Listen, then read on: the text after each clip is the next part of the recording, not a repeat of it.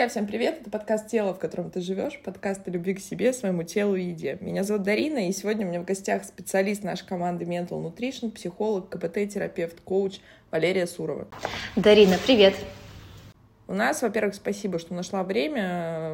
Мне кажется, мне каждый мой выпуск теперь начинается с того, как я счастлива, что, что моя команда находит на меня время. Друзья, это значит, что здоровых, э, счастливых людей ментально, физически в нашем мире становится больше.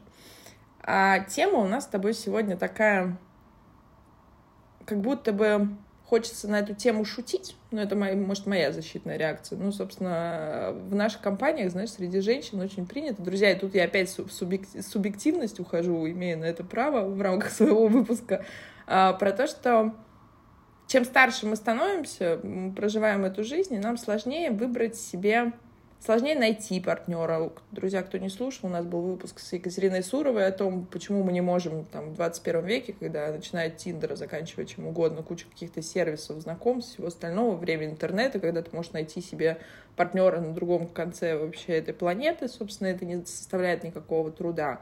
Мы зачастую бываем одиноки.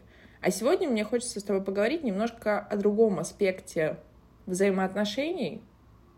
Наверное, про то, почему действительно вот с каждым годом, с возрастом, у нас появляется некая, может быть, в этом плане некий снобизм, и мы все хуже, сложнее, медленнее, как будто бы с опаской вступаем в отношения. То есть вот про что вот это? Давай попробуем поговорить на эту тему. То есть как это вообще работает? Угу. А, ну, с годами нам не только сложнее заводить новые отношения и там строить их, переводить долгосрочно, но и в целом у нас мы меняемся, наша психика меняется. Человек, проживая до определенного возраста, там, не знаю, до 40 лет, переходит через этапы взросления, через некие жизненные события, набирается опыта. А в целом наша психика становится более устойчивой и уже не такой реактивной на события окружающие, не такая эмоциональная. Может быть, в семье, а, в качестве примера, вы слышали, что там ваши родители говорят про бабушек, дедушек, что в молодости они вели себя как-то по-другому, были более эмоциональные, а сейчас возрастом они уже тоже успокаиваются. А, это абсолютно естественный процесс, и он а, функциональный, он помогает нам в жизни тем, что мы становимся более устойчивые, у нас меняется картина мира, мы уже не такие, как э, в 20 лет, э, не такие эмоциональные. А, в этом есть и свои плюсы, но в то же время это и влияет на то, каких партнеров мы будем выбирать сейчас, уже будучи в зрелом возрасте, например, задаваясь э, этой, этой целью построить отношения. А, и могут быть также и деструктивные причины этого. Не только то, что мы поменялись и изменили свои критерии к партнерам, но и в целом мы сейчас уже другие личности, у нас устойчивый уклад жизни. А, мы знаем, где, куда мы ходим на работу, куда где мы покупаем хлеб, как мы проводим выходные. И у нас уже есть какой-то определенный свой мир. И одна из причин, почему с годами сложнее заводить отношения, в том, что в свой уютный, комфортный мир э, впустить кого-то нового, находить для него время. Когда я после работы еду не в спортзал, как я привыкла там последние шесть лет, например, а нужно искать время для того, чтобы встретиться с молодым человеком, там, с мужчиной, с которым я хочу общаться. А, это тоже довольно сложно, и наша психика сложно подстраивается по этому. Ей нужно объяснение, для чего, я, для чего я должна менять свой уклад жизни, чтобы кого-то впускать. Но также сложно и э, перестраивать свои привычки тоже, э, подстраиваться под кого-то. Как я уже сказала ранее, нам мы становимся более устойчивы, и вот все движется в сторону стабильности. А сейчас менять э, свои привычки тоже, подстраиваться кого-то, искать компромиссы, потому что отношения без компромиссов невозможно. Это всегда вы, вы должны быть э, гибкими к своему партнеру, слышать его пожелания, э, реагировать на них и меняться. Это достаточно сложный и энергозатратный процесс. Поэтому одной из основных, ну и достаточно естественных здоровых причин является именно это. Ну вот, ты знаешь, абсолютно согласна. И, друзья, протестируйте себя. Опять же, средняя температура по больнице, но мне вспоминается всегда, когда большинство из моих каких-то знакомых, да и часто клиентский, терапевтический опыт, говорят про своих бывших, к примеру, там, любовь юности, там, какая-то вот, там, какие-то отношения, но это обычно что-то очень про смех и про какое-то как будто бы даже смущение, потому что но наши критерии сильно меняются. И даже если взять, условно говоря, наши требования, наше восприятие мужчины в 20 лет и в 30 лет, ну, это две огромные разницы, потому что, прежде всего, разные потребности, которые мы закрываем друг другом, и заканчивая, в принципе, тем, как я вижу свою жизнь и как я вижу человека, который рядом. И тут получается как будто бы действительно вот то, о чем ты сказала, ригидность нашей психики. То есть мы как будто бы становимся более закостенелые. И появляется один большой вопрос, а зачем мне отношения, если, условно говоря, я могу как женщина там создать себе вот свои какие-то условия, свою рутину жизни сама. То есть какая тогда здесь мотивация работает? Что, то есть мой к тебе вопрос, что на самом деле, если взять глубинно, что стоит вот за этим, что за этой установкой или, наверное, за этим каким-то вот восприятием мира, что я не выбираю будто бы заводить отношения. То есть я не готова меняться, я не хочу. То есть про что это? Это все-таки про страх близости? Или это как бы действительно наши вот какие-то такие черты характера? То есть вот как здесь? А здесь может быть оба варианта. Просто каждому, кто хочет вступить в отношения, кто сейчас в зрелом возрасте хочет завести отношения, находится сейчас без них, ему нужно понять, а, для чего мне эти отношения, поскольку если мы не будем знать, куда мы идем, мы никуда не придем, собственно. Поэтому, если вы хотите завести детей, то а, вам нужно понять, какой мужчина подойдет вам для того, чтобы завести детей. Если вы просто хотите а, вместе отдыхать, вам нужен какой-то партнер поблизости, чтобы с кем-то разделить свои не знаю, моменты радости. Но у вас тоже должно быть это понимание. А вообще я советую каждому, кто сейчас хочет вступить в отношения, и у него есть с этим сложности, просто прописать, для чего мне отношения, минимум 10 пунктов. Просто очень часто женщины в таком возрасте движутся, движимы еще и другими какими-то социальными причинами. Например, мне уже пора завести семью, возраст. И тогда э, просто потому, что нужен мужчина в данном возрасте, мы можем э, подбирать точно неподходящих партнеров, которые нам э, будут создавать какое-то искаженное восприятие мира потом. У нас с ними не получится отношения, э, мы расстроимся, у нас будет уже негативный опыт в зрелом возрасте, э, потом мы еще раз попробуем построить отношения, у нас опять будет негативный опыт, и примерно годам, там, не знаю, к 45 мы закончим и бросим это дело, потому что и будем думать, что вот в 45 я точно больше никого не встречу, отношения построить нормально невозможно. Нужно понять причину, для чего мне эти отношения. Тогда уже можно будет э, а, приступать к такой зрелой, с точки зрения зрелой позиции к поиску партнера для жизни. Ну да, и тут же как будто бы получается, и зачастую я знаю, что к тебе клиенты приходят с таким запросом, как будто бы я не могу никого встретить, мне там попадаются, подставьте, я оставлю это место пустым, подставьте свое, кто там вам попадается, и как все заканчивается. А потом в процессе работы глубинно-то мы понимаем, что мужчина действительно в том понимании, в каком она это видит, как будто бы на сознательном уровне, он ей на самом деле не нужен. Она не готова, это то, о чем сказал ты, она не готова жертвовать своим временем, она не готова жертвовать своим личным пространством. И тут как будто бы получается, на самом деле мы обманываем сами себя. Ну, то есть получается как будто бы так. А с другой стороны есть самосбывающиеся пророчества, те самые — это когда, условно говоря, я встречаю одних и тех же мужчин, и, собственно, ничего не меняется. Ну, то есть один и тот же сценарий, будь это там какие-то несвободные, будь это, не знаю, те же модные наши абьюзеры какие-то еще, или там без серьезных намерений. Вот как здесь работает этот механизм, как здесь работает этот сценарий?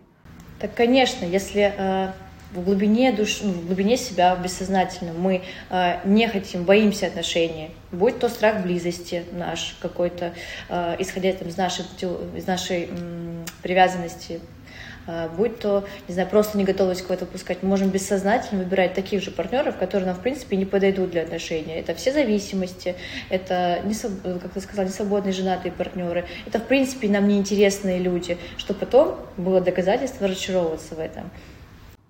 Ну и хорошо. И вот тогда вопрос. Вот я слушаю наш выпуск, и у меня...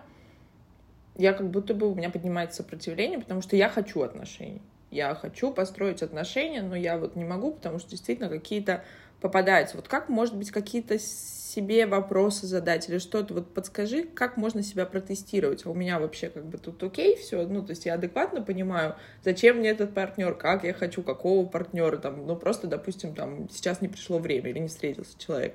Или у меня это мои механизмы, по сути, ну, это копинг-стратегии, защитные наши механизмы психики.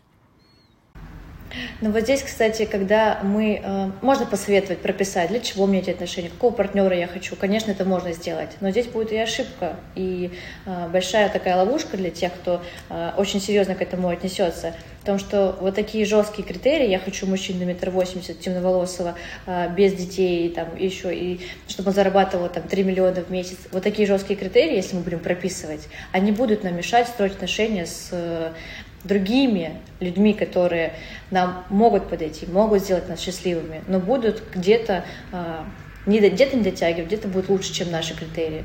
То есть я все-таки считаю, что нужно э, иметь четкое представление, какого партнера я хочу, но даже не какого партнера я хочу, а какие отношения я хочу.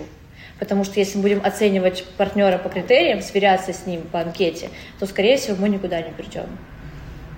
Я думаю, что у каждого есть да, в жизни такая история, когда вот ему нравились вот такие четко совершенно люди, а в итоге счастливы, ну, не знаю, поженились, любят друг друга совершенно другими партнерами. Поэтому вот и как раз-таки с возрастом вот эти критерии, они еще более усиливаются, говоря о ригидности нашей психики.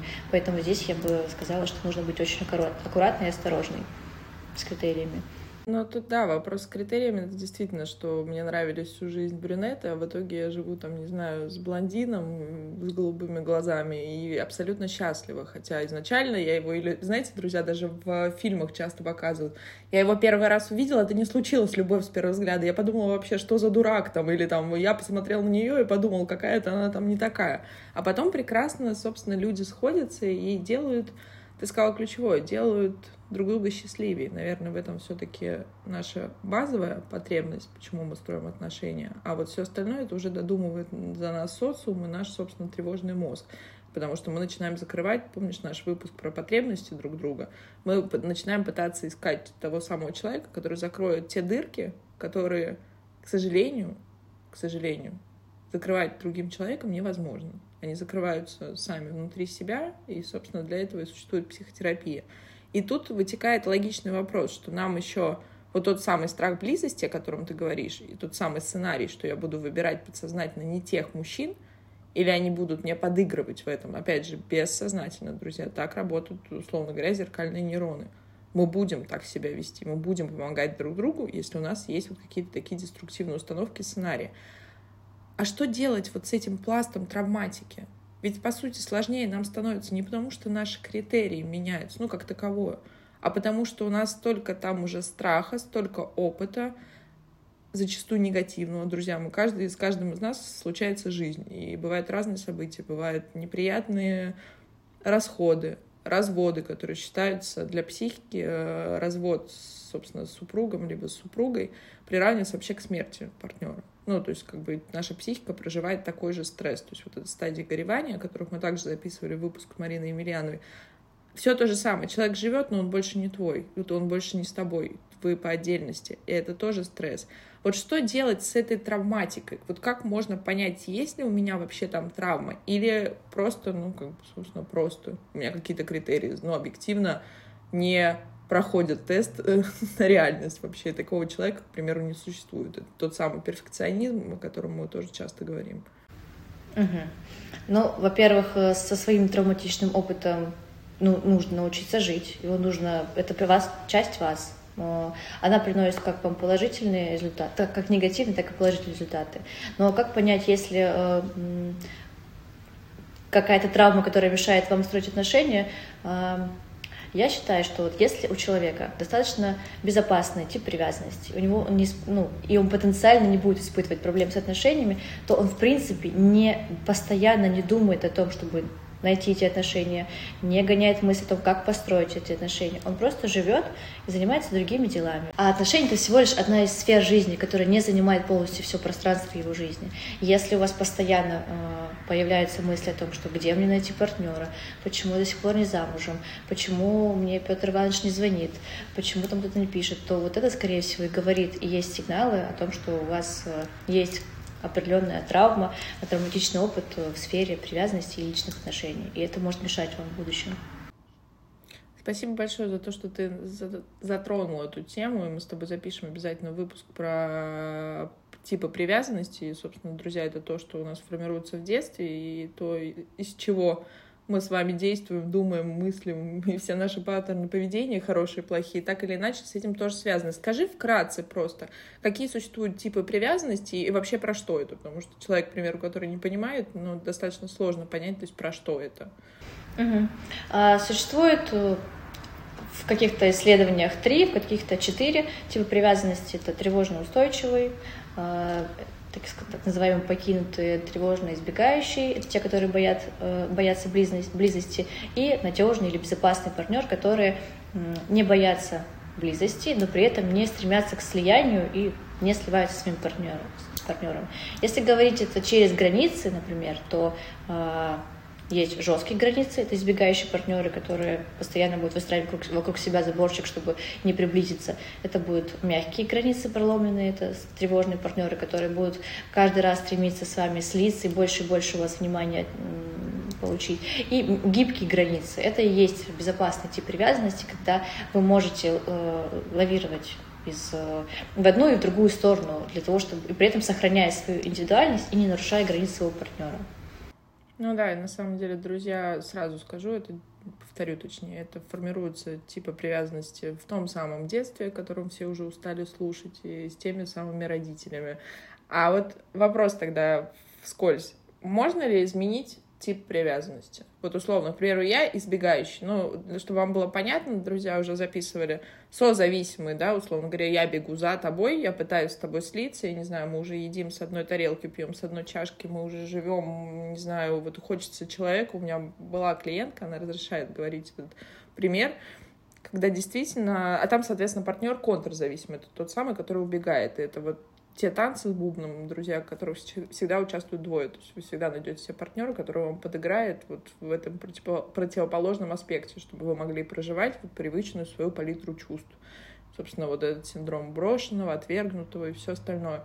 И она сказала, вы знаете, у меня иногда такое ощущение, что я его готова съесть. То есть я вот настолько хочу, чтобы вот мы всегда были вместе. Она говорит, я понимаю, что это нездорово. И, друзья, это может как будто бы звучить, звучать смешно, но на самом деле это страшно, потому что человек испытывает колоссальное мучение. Это как, условно говоря, для меня пример. Пить воду, и все равно, все равно остается жажда, ты не можешь напиться. И вот это состояние, оно мучительно. И вот тогда мой к тебе вопрос. Как здесь работает и как вообще э, когнитивно-поведенческая терапия работает с типами привязанности и работает с вопросом, к примеру, когда к тебе приходят клиенты, а их приходит к тебе много с таким запросом, я не могу построить отношения. Или у меня вечно там какие-то бросающие партнеры, или что-то еще, или вот подставьте, друзья, каждому свое. Ну, э, тип привязанности свой сейчас считается, что изменить нельзя, можно скорректировать э, определенные функции в своей жизни, которые, например, нам мешают. Э, корректировать, э, когнитивная терапия работает через корректировку мышления. То есть очень часто э, люди, например, забегающие тревожным типом привязанности, они думают, что вот, вот мой партнер не ответил мне на звонок, значит, что он меня разлюбил. Э, и в данном случае когнитивная терапия начинает возвращать человека в реальность. Давайте подумаем, когда э, когда были предыдущие разы, что вот вам не ответили на звонок, и это означало расставание. Никогда. Хорошо. Э, какие есть аргументы того, что вас не бросил молодой человек, а что он просто занят? И клиент приводит примеры. И когда каждый раз Поначалу это сложно, но вы каждую свою такую деструктивную мысль начинаете э, рассматривать со всех сторон, смотреть на нее объективным взглядом, вы потихонечку приобретаете уверенность э, в себе и уже сможете в будущем на каждую такую свою мысль, которую вы будете реагировать уже более спокойно, понимая, он мне не ответил на звонок, потому что он э, сейчас занят, а не потому что он меня бросил. Это нарабатывается практика, это действительно качается как мышца. И со временем, когда вы привыкаете уже работать и знаете про свои сложности в отношениях, то, как вы можете э, давить на партнера, как вы можете там, устраивать ему скандалы.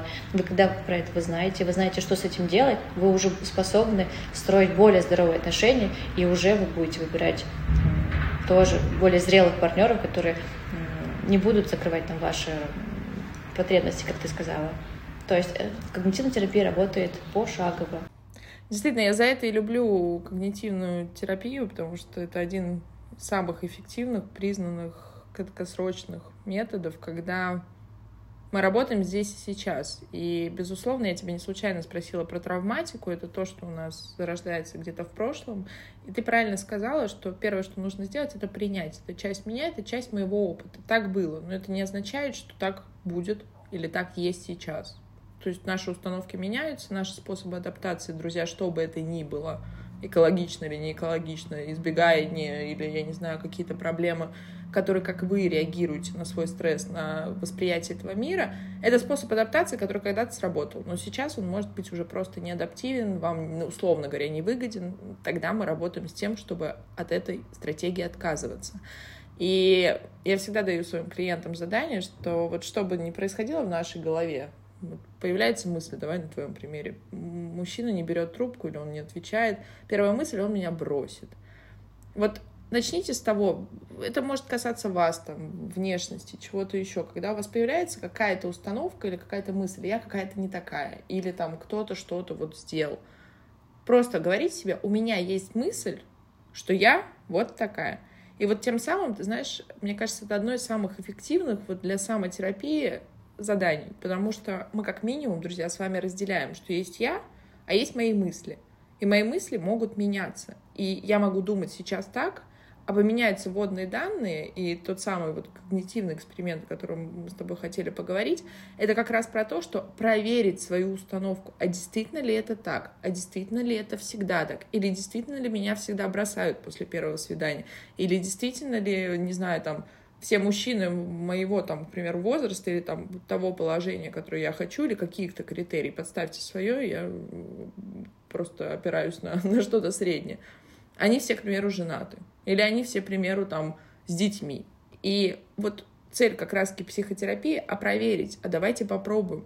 То есть, чтобы тут появлялось не сопротивление, а как раз интересно. Что вот еще, Лер, может быть пусковым триггером? Мне вот хочется как-то эту тему полностью закрыть, чтобы мы хотя бы понимали, те, кто нас слушает, откуда здесь можно начинать скакать, то есть с какой стороны, условно говоря, вход в эту проблему, о которой мы с тобой сегодня говорим. Какие они вообще могут быть? Что тут еще может, собственно, быть той самой причиной невозможности построить отношения? А, с годами сложнее вступать в отношения, потому что еще бывает а, нереалистичные фантазии о том, что а, я уже взрослая, и получается, что я сейчас выбираю себе мужчину, ну уж точно на остаток жизни, и что допустить ошибку я не могу.